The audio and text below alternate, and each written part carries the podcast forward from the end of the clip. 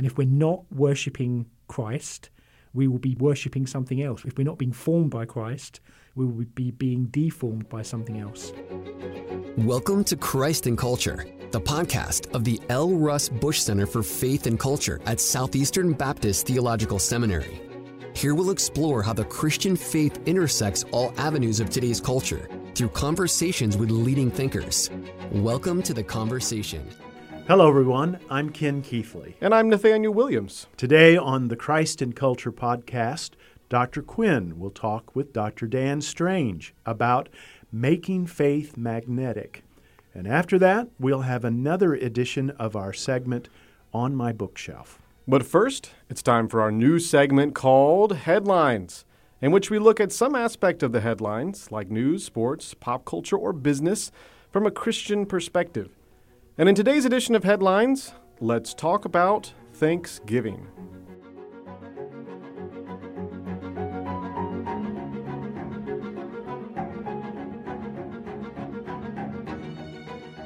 Next weekend, families all across the country will gather around tables to celebrate Thanksgiving. But what do you do if a member of your family has food allergies? So, here to discuss is our own Megan Dickerson. Megan serves as the grant administrator here at the Center for Faith and Culture. Megan, thanks for joining us today. Thanks, Dr. Keathley. It's good to be here. Megan, what is your family's experience with food allergies? Yeah, so our family, we have four kids, and all four of them are affected by food allergies and intolerances in different ways.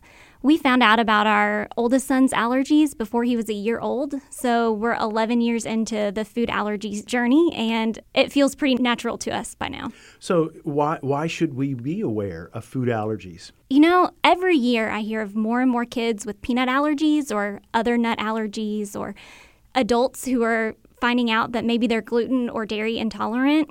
And it's one more way to serve our friends and family members that we can provide food for them and love them in, in this special way um, through the holidays. So, what are some of the ways our listeners can serve family members uh, with food allergies this holiday season?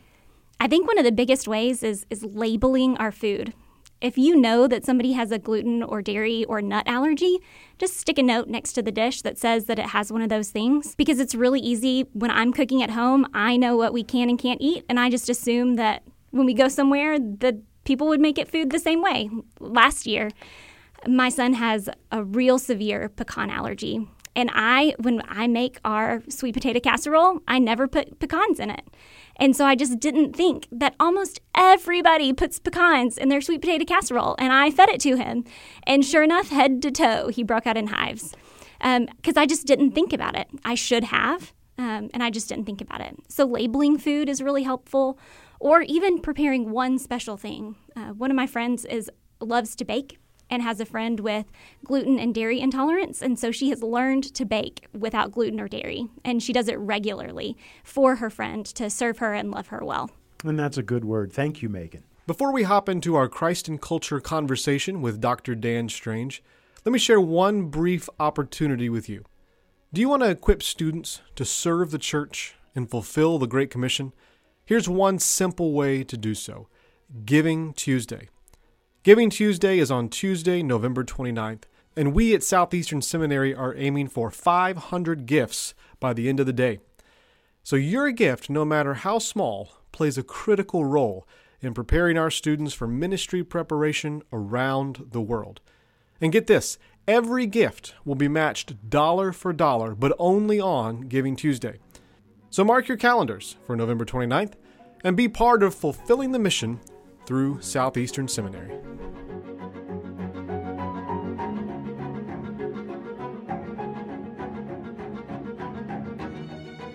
How can we make our faith magnetic? And yes, I meant the word magnetic. Here to discuss this question is Dr. Daniel Strange. Dr. Strange is not the hero of the movies that you're thinking about. Instead, he is the director of Crosslands Forum, a center for cultural engagement and missional innovation, as well as a dear friend to Southeastern. Dr. Strange, thank you for joining us today. It's great to be here, Ben. I have to ask the question how often do you get asked about Doctor Strange movies? Uh, a lot. And as I said in chapel this morning, uh, there are some interesting things because my middle name is Stephen. Mm. My wife is also a doctor. Oh, wow. And my dad wasn't born with the name Strange. He came from South America, Guyana, and he chose the name Strange when he come, came to the UK. So, as uh, you Americans would say, go yeah. figure. I don't yeah. know. That's okay. So, So- correction so- yeah. and live edit here.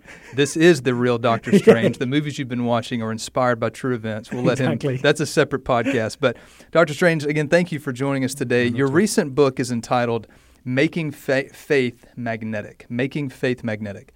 What do you mean by this? Yeah, the whole premise of the book, Ben, is um, I I wonder whether in our Western cultural context at the moment we're struggling to get traction with where the culture is in terms of wanting to proclaim the glorious great news of the gospel.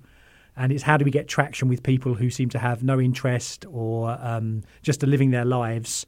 And so it's the book is about how can we be magnetic? How can we be magnetized to Christ so others will be magnetized to Him? How can the church be magnetic? And are there ways of understanding what the Bible says about people that would make it possible to have more um, traction and connection? And there's a, there's a particular theological way that I develop that in the book. So before we jump into that, I want to back up and just tell me a little bit more personally. So here you are. Obviously, you're not from America. You're from the UK. Yep. Um, and even as you talk about making our faith magnetic, um, the, the kinds of assumptions that we might have about Christianity in the UK, it's quite different from the context we have in the US. And yet, uh, there's there's a lot of traction that we're getting on both sides of the pond relative to making our faith magnetic.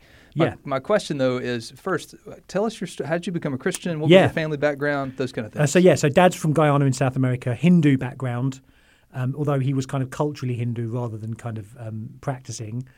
But um, it means that I was always very interested in other religions. Got converted um, when I was 16 and went to study theology at a very liberal theology and religious studies department. But the, the person who became my doctoral supervisor, a guy called Gavin D'Costa, he's still probably the world authority on Catholic approaches to other religions. And so I was looking at an, an evangelical um, theologian called Clark Pinnock and what he said about people who never hear the gospel. So my, really my interest was what happens to people who never hear the gospel. And then I did um, uh, some work with the UK equivalent of InterVarsity, just working with theological students. And then for the last 16 years, I was a lecturer at a seminary in London called Oak Hill Theological College, where I was teaching in religion and culture um, and moving more into talking about culture in general. Um, and then in the last year, a few years ago, um, Oak Hill and Acts 29 started uh, something called Crosslands, which is in context theological kind of uh, training. And so um, we're now completely independent, and I've gone to become one of the directors there of a new thing called Crosslands Forum, which is a centre for cultural engagement, where um, yeah we're looking at these things uh, all the time. So we provide in context training for people from discipleship all the way through to PhD. Great, accredited by Southeastern, very close relationship with BibleMesh uh, as well. So yeah, that's some of my background. Married to Ellie, got seven children, In your spare time, Um, I was going to say, must yeah, yeah. married, married with seven, seven children. kids and a, and a foster child at the moment as, as well, and a, an 18 month old, which is um, I'm not 25 anymore, so it's kind of it's tiring, especially for my wife. but yeah, so uh, yeah, full full life, but really interested in how do we engage not just people who might be said to be religious, but how do we engage everyone and get them to hear and respond to the claims of Christ. So, uh, in just a second, I want to ask you about J.H. Bavinck, who I know is a great inspiration and influence on you. But before that, as as you're thinking about this conversation, make, making our faith magnetic in the U.S. versus the U.K., what are some of the differences that you perceive? Yeah, I mean, people keep on saying to me that you know the in a in a not in a positive way really, but that the, where the UK is at the moment is where the US is heading. Yeah. In terms of however we want to use the term secularism or post Christendom or uh, post secular. I mean, there's all kinds of different terms. Um, it does seem to me that there is still a Christendom veneer that's still part of institutions here, but I I gather that that is changing, and it depends where you are in the states. Um, um, you know, the Southern Baptist Convention, for example, still has a, millions of people that has a lot of weight. Yeah. That's very different politically and in terms of finances and resources in the UK. We're a very small. Evangelicals are very small, very small p- part of the population. Um, so I think it's much more of a battle. But I wonder whether some of the lessons that we're learning, and again, one of the reasons why I love Southeastern is, and what I should want to say to everyone is that everyone studying theology at seminary in the US should be doing stuff on cross cultural mission. Hmm. You know, what does it mean to proclaim the orthodox Christian gospel, but cross culturally? And what does that mean for things like we should all be doing things on contextualization? We should all be doing things on how do we engage faithfully without kind of um, be- it becoming a mush. Yeah. So um, that's really Im- important. So maybe there are some lessons because we're further gone in Europe than in the US, but I do think you're starting to see that in some ways, um, in, in in lots of ways. So perhaps the most positively that I'll hear Christians in the UK speak of that is, yeah, it's gotten darker, but the darkness allows light to shine brighter. Do you see it that way? Uh, yes, yes, I do. I'm I'm always a little bit when people say almost kind of in, with glee. Oh, maybe that's a bit strong. Oh, isn't it great? We're back to how it used to be in the first century. I don't particularly want to be back in the first century. I mean, 2,000 years of Christian history and the influence of the gospel is an amazing thing that I thank God for. Yeah. What it does mean, though, is I do think maybe there's a um, a, a different attitude to not. I, I imagine still here nominal Christianity, or the veneer of Christianity, or a moral gospel Yeah. is probably still in, there, Yeah. which is different from the real gospel, as we know. Yeah. Maybe in the UK, because we're in a much a different state, it is more kind of how we how we might say kind of pagan in some ways, mm. and that means that nominalism is less of an issue. Although what's been interesting is, you know, the way that we've reacted to the death of the Queen did show that still there is a kind of a civic Christianity that we still have an established church. Mm. Now, I don't think those people who are making their pilgrimages to see the Queen were they Orthodox, convicted, born again Christians. No, but I still think there's obviously some Yeah. historical residue that's still in the institutions we have, Yeah. which is probably actually different from the states in some ways. So it's kind of both ways, really. It's a kind of Yeah. a really weird si- situation that we're in. Yeah. And I think you know the final thing is you know discussed you know your work before about this very famous Catholic theologian um, philosopher called Charles Taylor, Hmm. who talks about what does it mean to be in a secular age, and for him, the secular is not simply there are less people going to church. It's about not just about belief; it's about believability. That's right. It's about how we hold the beliefs that we have, whether we're Christian, atheist, Hindu, uh, witch, I don't know. Um, so um, that's a real issue for discipleship, especially. What does it mean that faith is now contested and contestable in a way that it never was? And I do think there are similarities at that point between US and UK. So you interact with the work of a particular theologian, J.H. Bavinck, who uh, is is greatly appreciated uh, even in our circles here. Tell us briefly then, who was Bavinck and what can we learn from Yeah. him? Yeah. So J.H. Bavinck was a, a missionary. He had a very famous uncle who was a very famous theologian, a guy called Herman Bavinck.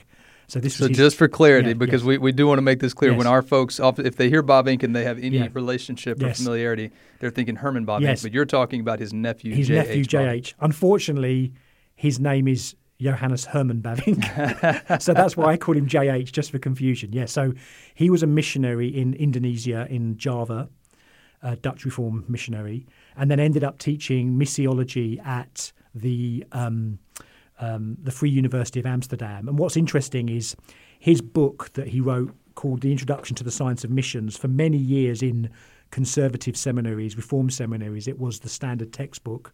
And Ed Clowney, who used to teach at Westminster, was very in- instrumental in it being translated. Now, the reason I say that is because Clowney um, and um, was influenced by Bavinck, as was a guy called Harvey Conn, who's another reform missiologist, who was the teacher of Tim Keller. So there's kind of a line of Bavinck down to Keller in terms of what's going on, and and that's why I think Bavinck's a very important figure, and why I find his work, even though that book was published in 1960, and you think how the world's changed, I still go back to that as my touchstone of this is what a missions textbook looks like in what mission is about, why we do mission, how do we engage, the importance of theological study to understand other religions, especially. So I've been, I'm doing a lot in trying to um, revitalize J.H. Bavinck, not just for looking at other religions as world religions, but how does his analysis of humanity apply to the secular context which we find ourselves in the UK and the US? So, can you give us, ju- just for the students listening, Cliff Notes version of his analysis, his thought, his framework? Yeah.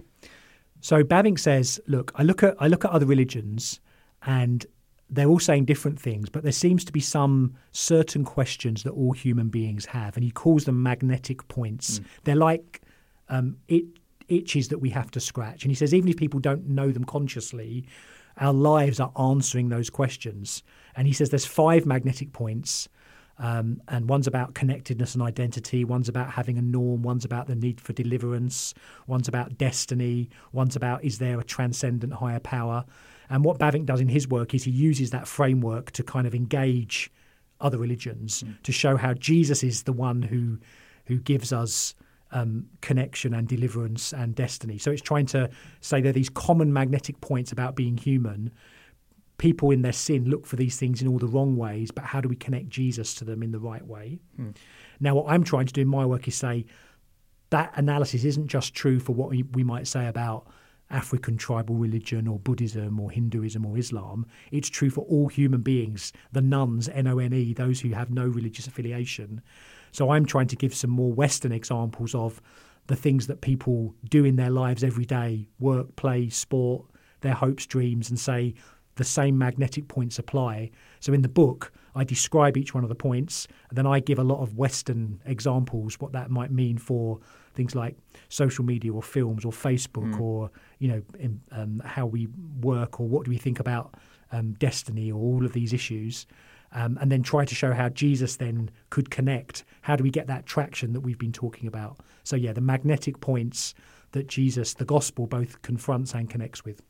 So, somebody listening might say, well, that just sounds like apologetics to me, or it just sounds like mere evangelism strategy. But I think you're talking about something thicker than that. Is that, is that yeah, right? I th- yeah, I think there's a very solid basis because it's uh, a way of understanding human beings that yeah, it definitely has apologetic value and is evangelistic. I, I, I, hope it is evangelistic. But it, yeah, it's trying to also engage the culture, to read the culture theologically mm. through these magnetic points, and to say that all human beings are religious. And I suppose that one of the advantages of this model is sometimes in evangelism and apologetics, you're waiting for people to ask a problem they have with Christianity, and they're just not interested. They've got mm-hmm. no. Mm-hmm. Whereas this is a much more um, on the front foot yes. way of saying, yes. this person who's in front of me is religious. Yeah. This person is has their own version of what Paul says is the unknown God. And what we need to do is wander around the objects of worship, just as Paul did, yeah. and show that the unknown God is not simply Jesus. It's saying, where is the confrontation? Because the gospel always confronts, subverts, but the gospel always fulfills as well. It always connects. So it's trying to say, you know, for people who aren't even offended by Christianity. They have no frame of reference. Christianity is just an irrelevance, even if they've heard of Jesus at all. We know they're religious people, and if we can show that actually they are they have hopes and dreams based on these magnetic points, then we can bring our the way that Jesus has answered those questions for us to bear. So I want to tease out a particular cultural posture that I think that you're representing here. So um, if I were talking to my parents or grandparents, for example, and we were talking about an evangelism strategy. That what would come to mind for them are different models that they had memorized or had taught to them that I, that I don't want to degrade at all. I really mm-hmm. appreciate and am grateful to have learned things like the Romans Road or various approaches. But it also there was an assumption in the way that it was presented that was I'm here to get you saved, to try to protect you from the world. Get saved, sit tight, wait for Jesus to come back, forget the world.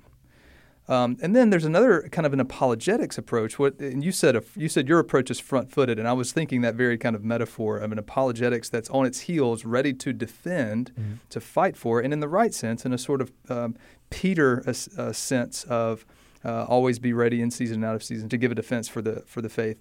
But what you're talking about is is much more of a what I would think of as a faith forward or on your toes, rather than sort of a separatist approach from culture and all of all of culture is bad or the world is bad, yeah, that yeah, kind of thing. Yeah. You're you're actually highlighting this is the culture that we live in. Um, a lot of our activities in the culture actually speak to these deepest questions that we have, these magnetic points. And then you're, you're sort of thickly and carefully, in a sophisticated fashion, working through these issues to say, look, here's what's beautiful and good and true about these things because God has made them so. But at the same time, here's the idolatry that sometimes is woven through them. And what you're really aching for in sport and in art and all the rest is Christ. Is that, is that a fair yeah, way to good. represent That's that? That's a very good summary. So I think it's, you could call it cultural apologetics. I Yeah. think two things to note from how you described that, Ben. One is it, it's saying, a I think, especially because of the suspicion of institutional religion, Hmm. if people see a technique or people think that we're treating them as a project, Yeah. Even more. I mean, that's always been the case, I think, but I think people are very sus- suspicious of that. So, and then I think there's still certain. I, I sometimes say, look, if if you imagine a scale of one to ten, and one is people know nothing about Christianity, and ten is they're willing to do a Bible study with you. In the UK and maybe in the US, I think most Christians think that most people are at a six or a seven, but they're a two or three. Hmm. You know, Paul, when he's preaching, when they say you're a babbler, we don't know what you're talking about. He's been talking about Jesus and the resurrection, Yeah. but they don't know what he's talking about. So he has to set the frame for us to then to be able to say something. So that's the first point. The second point is, yeah, the gospel, the Christian worldview, and the idolatrous worldview affects everything. Not just what we do on Sundays, not just what we think about, you know, you know, religion narrowly defined, but whether you eat or drink or whatever you do, do it for the glory of God. There's only two ways to live. There's, you know, um, those rooted and built up in Christ and those views of the world not according to Christ. And it's trying to show that actually that's liberating because it means that everything that human beings do is a, is a potentially an evangelistic possibility to say something because people are religious beings living out their lives, living out these magnetic points because we're worshipping beings. Yeah. That's how we've been hardwired.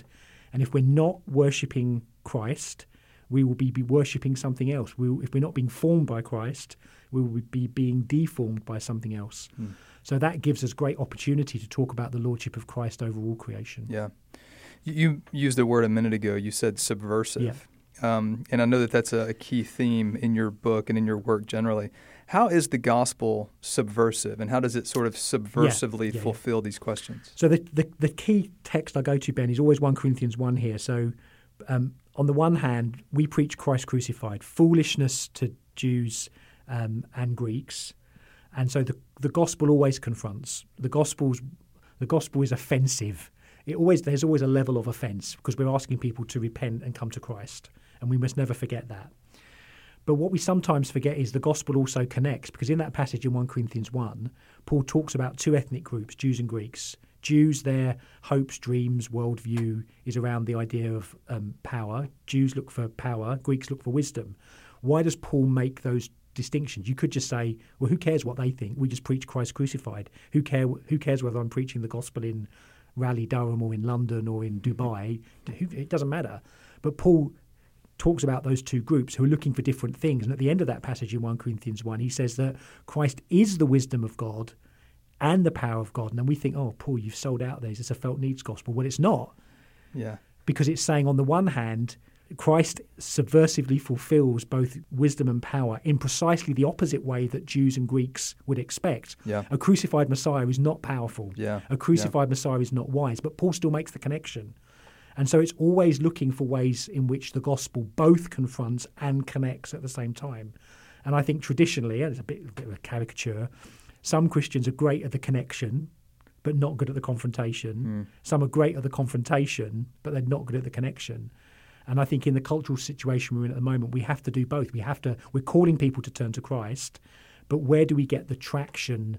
Where do we get the connection that people would kind of, yeah, where's the stickiness, I suppose? Yeah.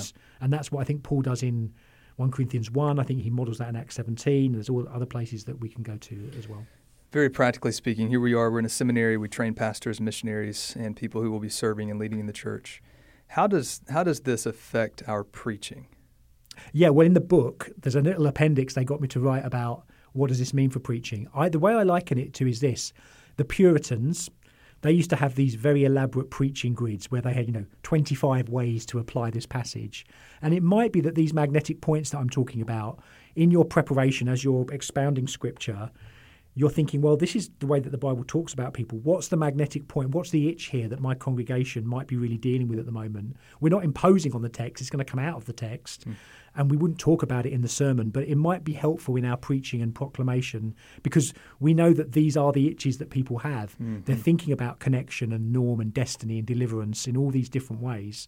And this just might be helpful to get a sharpened focus to be able to engage the people in front of us, not at 30,000 feet where we just talk about a generic Christ crucified, but what does Christ crucified mean for this particular congregation in this particular locality? Yeah. And that's why, you know, again, I keep on saying it in the few days I've been here. Or it doesn't matter what seminary you're at, whether you're going to the traditional mission field or not, we all need to be doing this cross cultural work because we're all in, in, in an increasingly cross cultural situation. Yeah. So, what does it mean for our preaching? I'm curious as well. You're a, you're a dad of seven children and a foster child. What does this What does this kind of approach mean for our parenting and how we form our own kids? Yeah, I mean, the, yeah, I mean, kind of. My kids say, "Oh, Dad, you're not going on about that culture stuff. A film's just a film." So don't worry, I hear that all the time. I think it is trying to get them to people to engage critically. Mm. Sometimes mm. that's just watching. something. and I always say like the some of the worst stuff, especially on television, is not the explicit kind of violence or swearing or whatever. Although that's bad. It's things like Disney. It's sentimental. It's the yeah. sentimental way yeah. of viewing the world, and just to be able to kind of quietly prick the bubble sometimes and say life's not really like that, or you know, there's a uh, yuck factor to it it's those kinds of ways yes. that you're trying to get you're trying to bring reality as you're watching some of these shows and you're yeah. thinking this is this is not reality yeah you and have to dispel so, yeah, the myth exactly, and the lies yeah, and so on exactly uh, what i probably uh, what my kids get tired of hearing me talk about is the the follow your heart lie that is Hallmark's favorite thing, which I, I kind of enjoy Hallmark season. We talk about that as the Christmas season, yeah, yeah, yeah. Or, or even um, the sort of enchantment of Disney Disney movies yeah, yeah. and those yeah, kind of things. And there's there's much to appreciate, but at the same time, the sort of follow your heart and um, just sort of the the overly idealistic approach to everything. Yeah, do, we do have to kind of pop that bubble. Oh, definitely. And I think you know, kids. idols. What we what we're trying to do is throw a bucket of cold water. I, if, I mean, idolatry is really living in a fantasy world. Mm. And what mm. sometimes, in all kinds of different creative ways, it's kind of waking people up and saying, this isn't reality, is it? Yeah. Now we need to be creative in how we do that. And uh, you know, as uh, one of your poets said, Emily Dickinson, you know, tell it slant. And I think sometimes we need to do it in very indirect ways. But I think it is important that yeah, we're popping the bubble of idolatry. Yeah, yeah. Oh, that's really well said. So uh, our annual theme this year at the Center for Faith and Culture is is formation, spiritual yep. formation, yep. human formation, yep. Christian formation. Um, all that you're doing in this book, how does it apply to formation? Well, that's a that is a brilliant question because the penny has dropped for me. The book the book was marketed, and actually the book beca- came out of lectures I was doing in seminary on evangelism and apologetics. And one day a student put their hand up and she said, "Look, this is such great stuff, but really, isn't this about discipleship? That's to say, these magnetic points." First, we should be applying them to our own hearts mm. first, yeah. and then we should be applying it to others. Mm. That is to say, our evangelism has to flow from our discipleship. Mm. If we see evangelism as a thing that we do or people as projects, that I'm doing evangelism, no. How am I pulled away every day by Christ, by other things rather than Christ? You know, the end of 1 John, keep yourselves from idols. How am I connect wanting other connections? How do I look for other deliverances? And then when I apply that to my heart, then I know that the people who I'm dealing with are in the same culture. They're struggling with the same things that I am. I can then say how Christ has done that for me. But that means we need to stay close to Christ. Yeah. So the final bit of the book is if if we talk about the magnetic points, we talk about Jesus, the magnetic person. The last bit of the book is how do we become magnetic people? And a pastor friend of mine said they read the end of the book and they meant this as a compliment. They said it was a massive anticlimax. I said, What? And he said, Well, no, all you're saying is the way that we stay magnetic is the ordinary means of grace. Mm. It's the weekly gathering. Yeah. It's hearing the word. It's coming under it's coming under church discipline. It's the sacrament. It's those are the ways. If you imagine it, the church is like a big army medical tent, and the pastors are like the army medics. And every week they send people out. They go onto the field, and they're bloodied and they're hungry and they're disorientated.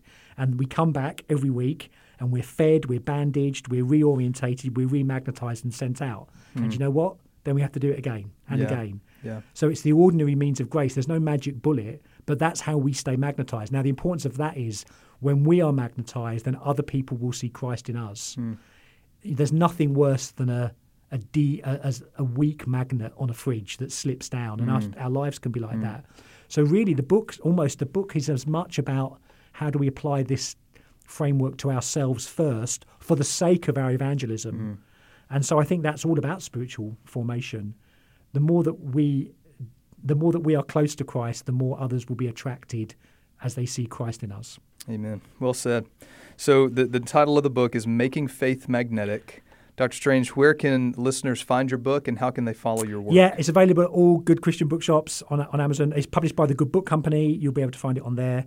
Um, and uh, if you Google my name and magnetic points, if you're interested, there'll be other think talks that I've given on, on the subject. There's even a, a kind of a, an email address. If you read the book and you find out your own magnetic points, please email me. I'm trying to get a, a compendium of people who've been sending me examples all over the world of where they've seen the magnetic points. And um, so, yeah, my dream for the book is look, your local church, you'd get a group of people together, read the book, it's meant to be accessible, I, hope, I think it is, and work out what does this mean for you in your local community? Mm. Yeah. Where do the magnetic points resonate with where you're at? And I'd love, um, I'd love churches all over the, the country and all over the world to be doing that.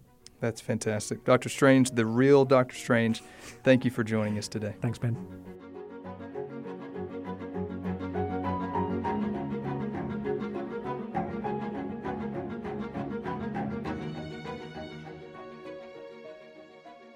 And now it's time for On My Bookshelf.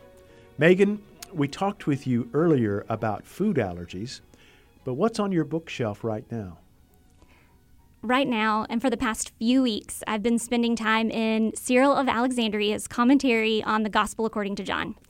And that's the title sounds intimidating, but it is not. It is lovely and devotional. Cyril was a, a bishop in the early church and he was also a teacher and he wrote this commentary for new converts and so this was one of the ways to introduce them to the, the ways of the church and especially his preface he talks about his thinking through approaching this commentary and he has this analogy from he uses the sacrificial system from the old testament where he says, you know, some people, if they could afford it, they would bring a ram. If they can't afford a ram, they would bring a goat. If they can't afford a goat, then maybe two turtle doves. And he says, You know, I'm so poor.